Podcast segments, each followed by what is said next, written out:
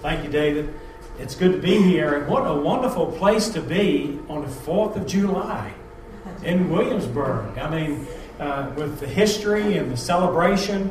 And I'm so proud and thankful to be an American. How about you? Isn't it wonderful? Uh, there's still no better place in this world. And um, I'm honored to, to, be here. Enjoyed the worship, the praise band, and, and getting to meet the folk in the early service. Uh, the words to the songs are so meaningful.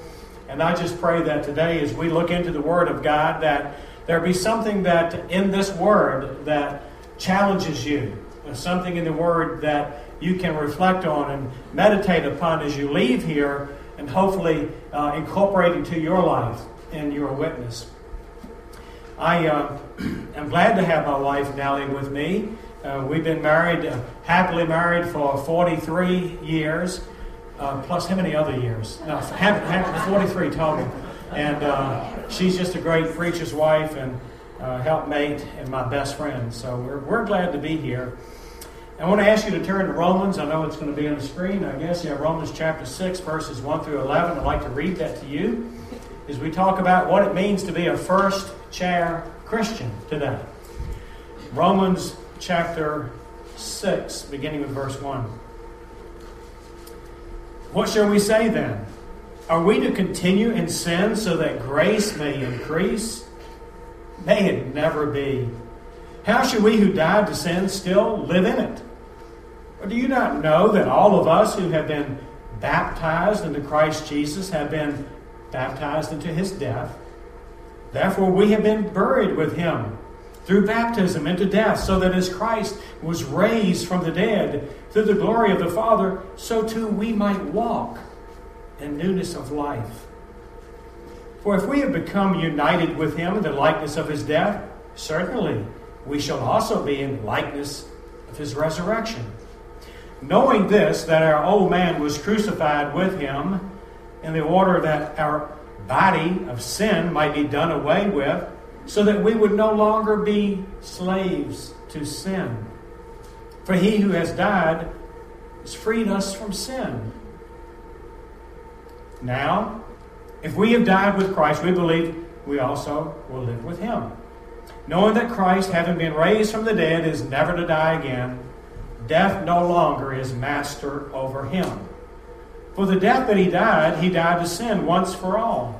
But the life that he lives, he lives to God. Even so, consider yourselves to be dead to sin, but alive to God in Christ Jesus.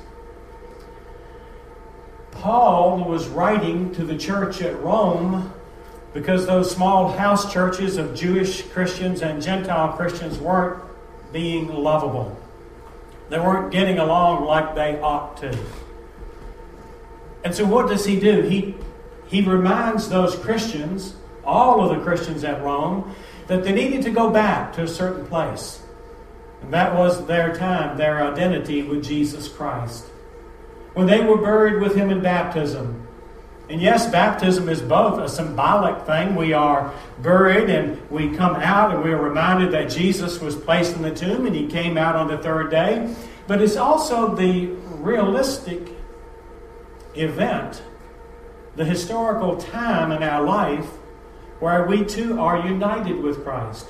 Not just in his death, but certainly in his death. We have been buried with him, but we arise to walk in a new life. And so today I want to challenge you and remind many of you who are Christians that we are called upon to live a distinctive life, to live in a new life, and we are on a journey. I'll be using three chairs. We uh, I call this a three chair sermon. It wasn't original with me. Bruce Wilkinson wrote a book called uh, Experiencing Spiritual Breakthroughs a few years ago. And uh, after he'd done quite a few profiles and interviews in churches, and literally he's shared this around the world, and that is what does it really mean to be a first chair Christian?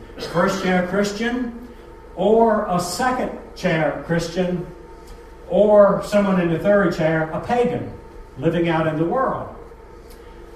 I believe that we are indebted to God because He did for us what we could not do for ourselves. Is that true?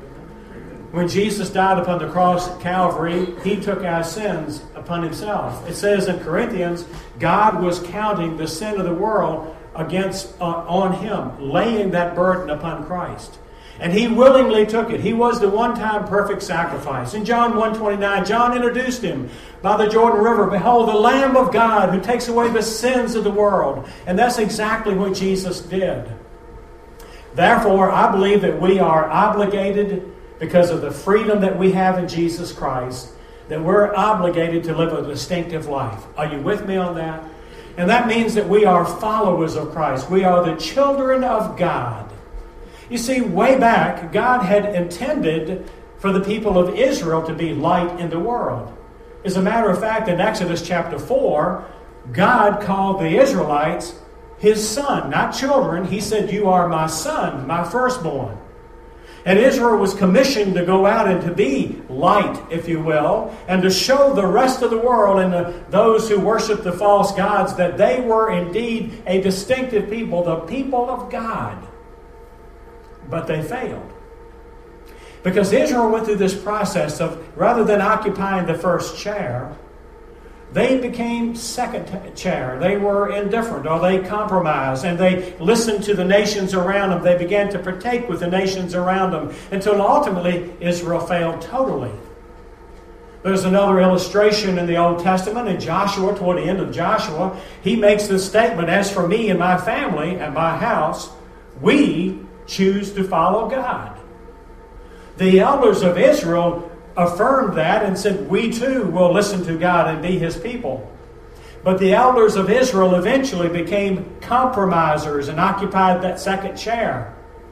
And then ultimately, we see that Israel, the children of Israel, went off into paganism and worshiped the gods of the nations around them. And it's in light of that, in that reference, context, that Jesus said in Matthew 23 that Israel now, the one who had rejected the father who would receive them, who wanted them like a mother hen to receive her chicks, to care for them and love them. But now their place, their temple, their city would be left desolate because they'd gone off into the world.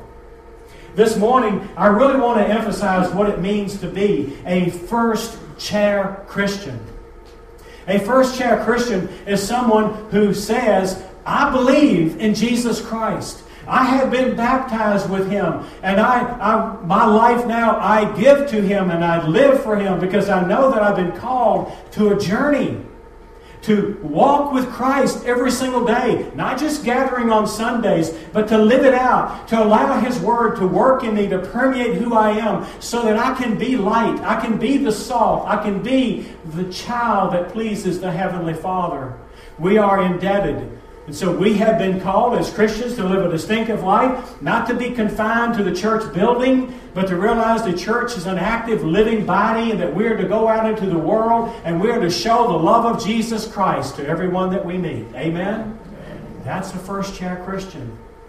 A first chair Christian says, I believe uh, in God, I believe in Jesus, and I want to be. Uh, I want him to have my life. And so they develop and nourish a life they uh, develop a, a discipline in their lives where prayer is not just a grocery list or something that's a ritual, but prayer becomes very much a part of who they are, so that as we go through life and experience day by day the relationships with other people, as we hear news, as we experience events in our lives, we are already in contact with God because we find it very easy to, in a spontaneous way, to offer up praise for something that we've encountered in our life. We see that as our families grow and expand in the Lord, we're able to rejoice and share in the joy of walking the walk. But you know, we know that we're on a journey. And sometimes the journey is difficult. That's another sermon. I like to preach a sermon from the three chairs from James chapter 1. But for right now, first chair Christians don't just say that they're church members. Oh, yes, they show up on Sunday. They give of their money. They teach. They, they use whatever talent they may have. It may be cutting grass. It could be cleaning the building. It might be whatever it is. But they realize we're called into a family. And so a first chair Christian doesn't say, I've got to. They say, I get to. I get to clean the building. I get to work with the vegetables. I get to go to a neighbor. I get to make a hospital call. I get to pick up that phone. I get to encourage the preacher. I get to participate, to lead, to work, to share. It's a get to, not a got to thing for the first chair Christian. We live every moment of every day uh, with a conscious reality that God is on his throne. And although we have problems, and all of us do, don't we? God is greater than any problem that we'll ever have. How many of you believe that? The problem is sometimes we let the problem stand between us and God. Push the problem out and give it to God because He can handle it. Now, the second chair Christian, and, and, and I, you could go on and on and on with this. The second chair Christians are people who they love the Lord. Second chair Christian says, "Oh yeah, I remember when I was baptized. It was a great day." And, and, uh, and I do give money to the church. Once in a while, I teach a lesson, and, and, I, and I do some things in the church because I think I should. I, I, I feel responsible. But you see, their whole faith becomes this kind of a eh, I'm responsible, I'm responsible. Where are we're missing something that's a little deeper. That is, I'm in a relationship. Jesus is by my side. I'm a child of the Heavenly Father. I represent Him wherever I go. And over here, it's just, well, I've got to do this. I've got to pray. I've got to study. I've got to be there Sunday. I've got to cut grass. You see the difference in the get to and the got to on the second chair? And the second chair begins to compromise some things. And oh, they love the Lord, but when it comes to the baseball games, a juniors baseball game, we, will have to, not going to be at church Sunday. We've got to take care of that. And, and then we're going to be doing some vacation in the summer, so we might see you guys sometime in October. But we begin to plan and do and seek and work and, and everything in life, all the same kinds of things that everyone is doing in life. But rather than putting God first on all of the decisions, we kind of put him back there where we can pull him off the shelf. When we really have some difficult times, we pull him down like the cosmic genie and we rub him and we pray and we want him very involved in our lives. But, brothers and sisters, I want you to know that's not the kind of relationship God wants to have with you.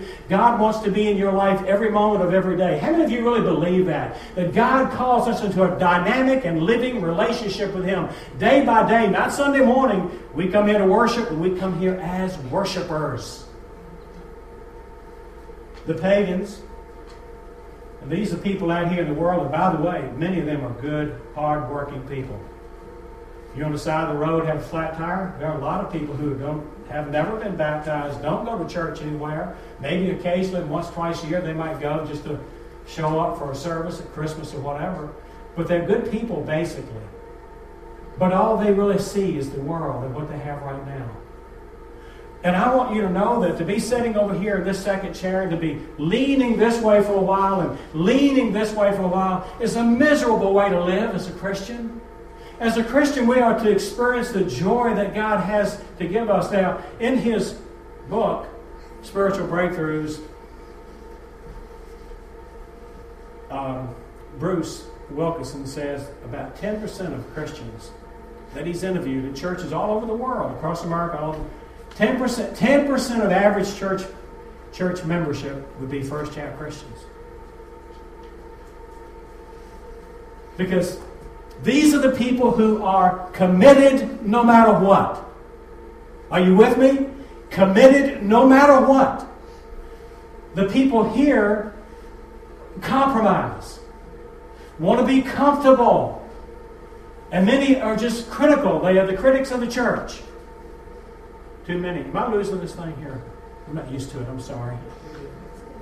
I keep thinking I have a bee on my ear. and I want to smack it.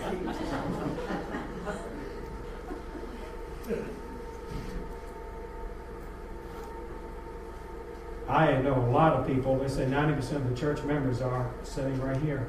Oh, they're good people. And sometimes they get on fire for a little while, but then they're gone. I want to tell you a story. Do you believe with me, by the way, that as a teaching in the Old Testament and the New Testament, that we're living as Christians, as Christians, we live in a world of conflict between good and evil. You believe that? I think there's more evil now than there's ever been. Uh, I do teach seminar on book of Revelation. I don't teach it in a sensational way. I think the seven seals were open and we need to understand them, but we keep, we keep treating the book like it's been closed up. But in the book of Revelation, in chapter 13, when the, the, the beast comes out of the sea, there we think of the Roman Empire and the power of evil and Christians who are being persecuted. And that's happened not only in the first century, it's happened all through history. Christians have been persecuted. But in verse 11 there begins to talk about another beast that comes up from the land. And this is the false prophet, the one who is seducing the Christians to come on over here, to offer a little bit more of the world and to compromise. And you see, the devil has always been this way. He doesn't want you to become a Christian. If you're here this morning and you're not a baptized believer in Christ, he doesn't want you to ever do that. But if you do, the devil wants you to be so caught up back in the world. If he can't get you to go all the way back, he just wants you to be so preoccupied with the world. Jesus called it the seed that was thrown, thrown out among the thorns. He wants you to be choked out with the concerns of the world. That's the way the devil operates. But you know, a spiritual breakthrough in your personal life would be you know, I'm tired of so, being so worried about the job, so worried about the kids, so worried about the money, so worried about my health. I'm tired of being so worried about everything. I'm missing all the joy. Christ came to save me. And God wants a relationship with me, and I'm tired of giving it up for the world.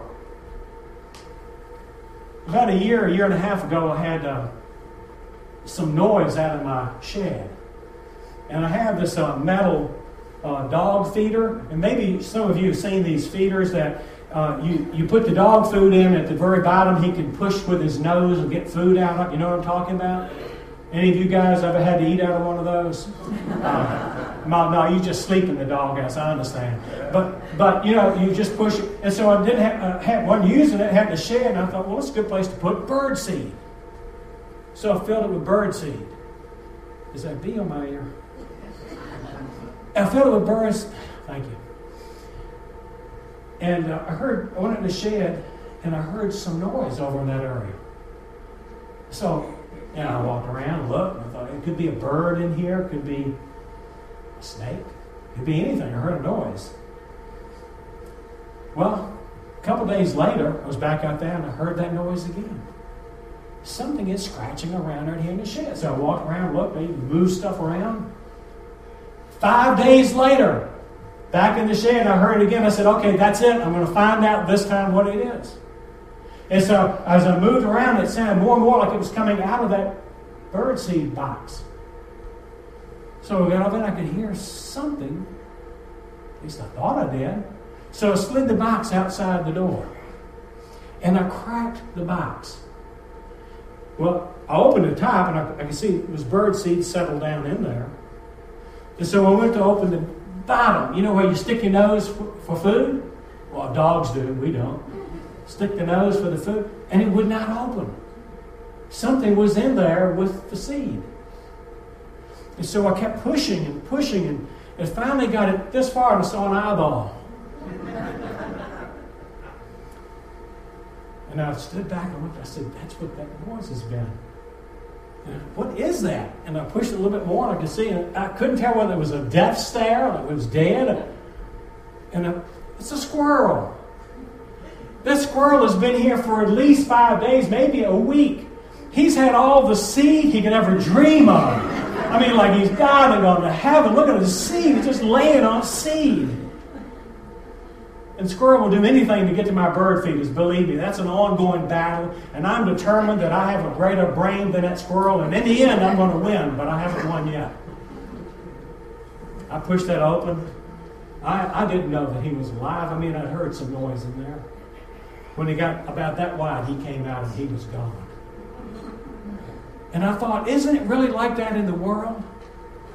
Isn't it really like that? The devil wants to seduce us wants to use the materialism that we have of things on TV and things on the billboard and things in the magazine and concerns of the life. And then Jesus says, Seek ye first his kingdom and his righteousness, and all the things that you need will be added to you. Do you believe that? Oh, and Paul in Colossians says, talking about Jesus who'd been crucified and, and seated on high, Paul reminds us that we're to set our mind on things above. So, what the devil wants you to do is to become preoccupied. He wants us to be second chair Christians. But I want to be a first chair Christian, don't you? I want the joy. I want, but I believe that God knew what He was doing when He created this earth. I believe because God has all wisdom and knowledge. I think God knows every thought you've ever had, or every thought we'll ever have. He knows you so personally. But you know what God won't do? He won't force Himself on any of us. How many of you believe that God keeps His promise?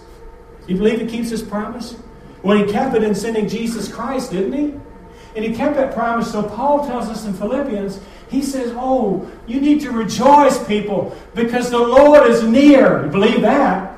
Oh, the presence of God. He doesn't force Himself on any of us. He wants us to be first chair. But guess what? He doesn't tie you to the chair, He doesn't drag you over to the chair. He just says you're missing the joy.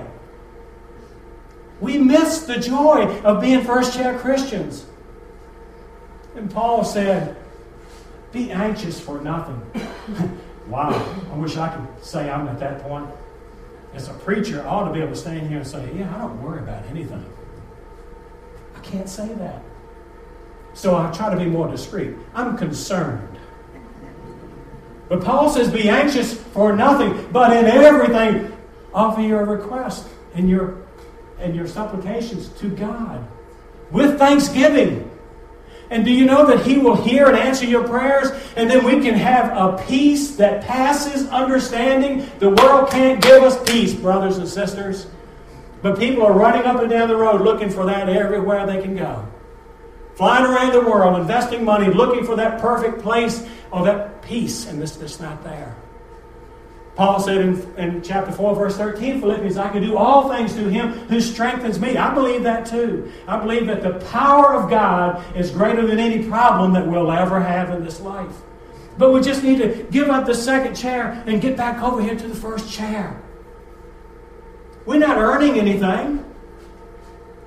You know, Peter teaches us that there's an isness, and that is the, who we are and there's an oughtness, and that's what we ought to be. Remember, First Peter says we ought to be found in Him a certain way. But would you agree with me that the oughtness that we do know about from the Word of God, the isness in your life and my life, is a little bit of a gap in between them? Would you agree? Praise God and thank God for grace to fill the gap.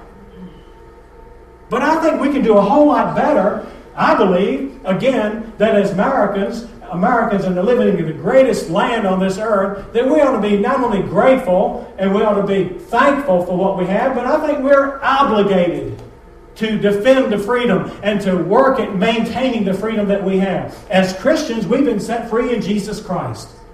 We should be grateful. We're obligated.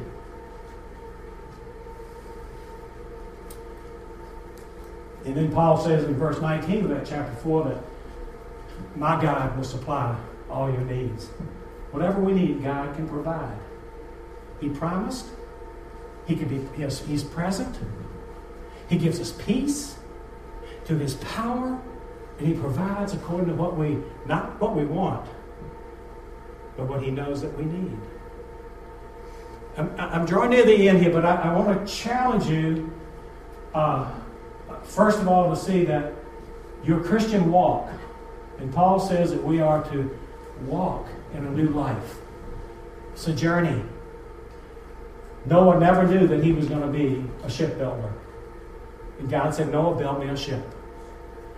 Noah became the, Noah became the first sailor. You know, he never envisioned, envisioned being, but God called him out of his comfort zone, and so he went to hammering on a ship before it even rained. And then here's Moses, or Abraham first. Abraham, God could have said to Abraham, You know what? You've been a man of faith. I want to bless you and bless this world. But what did God tell him? Abraham, get up and leave your home and go to a place I'll show you. Leave your comfort zone and then show your commitment and listen to me and go. And then when Moses came along, he thought he was going to lead the people at his time, but God wasn't ready for him. Moses was thinking, hey, I was raised in the house of Pharaoh. I'm a special saved child, and uh, you know the people will listen to me. But it didn't happen, and so for 40 years, God prepared him and humbled him. And then God said, Moses, now you go and stand before Pharaoh and tell him that you represent me. And so he started on a journey that he couldn't have dreamed about. But he had to get out of his comfort zone and he had to show commitment to God. Listen, David was the youngest of Jesse's sons. When Samuel went there looking for the king to anoint, none of the guys that, sat, that, that Jesse sent out was the right one. It was the run of the litter, the last one, David, who was a shepherd. And so God said to David, I want you to become king. Now, let me ask you, you remember the story. Was it easy for David to become king? No. He was probably thinking when he was hiding in the cave and Saul was out there ready to kill him, Lord, are you in charge here? But David had to show commitment, had to get out of his comfort zone. He had to trust God. That's first chair stuff. The apostles, Galilean hillbillies, fishermen. One was a tax collector. I don't know what they talked about in the morning. What do fishermen talk about when they're mending their nets and getting ready to go out? And Jesus came along and he said, Come and follow me. Give it up and I'll make you fishers of men. And Paul on the road to Damascus, thinking he was doing God a favor, zealous for God. He had, he had to be kind of knocked in the head, and God says, No, that's not what I want you to do. But I'm going to send you to the Gentiles. You, Jew, uh, Pharisee, great leader of the Jews, you're going to be humble. You're going to go to the Gentiles and preach to them. Paul, get out of your comfort zone and show your commitment. And now, this is the part where I get to talk about my family. And I'm not bragging. I'm thankful to God that my grandparents were first chair Christians. My grandfather was a short fellow. He farmed all of his life.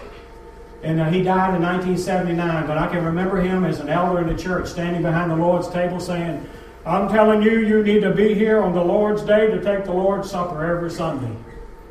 I was a kid, I didn't pay a whole lot of attention to him when I was growing up, but I remembered as I got older that he was committed to following Christ. My dad had a jazz band, and so you remember Eddie Jones, who played music for years.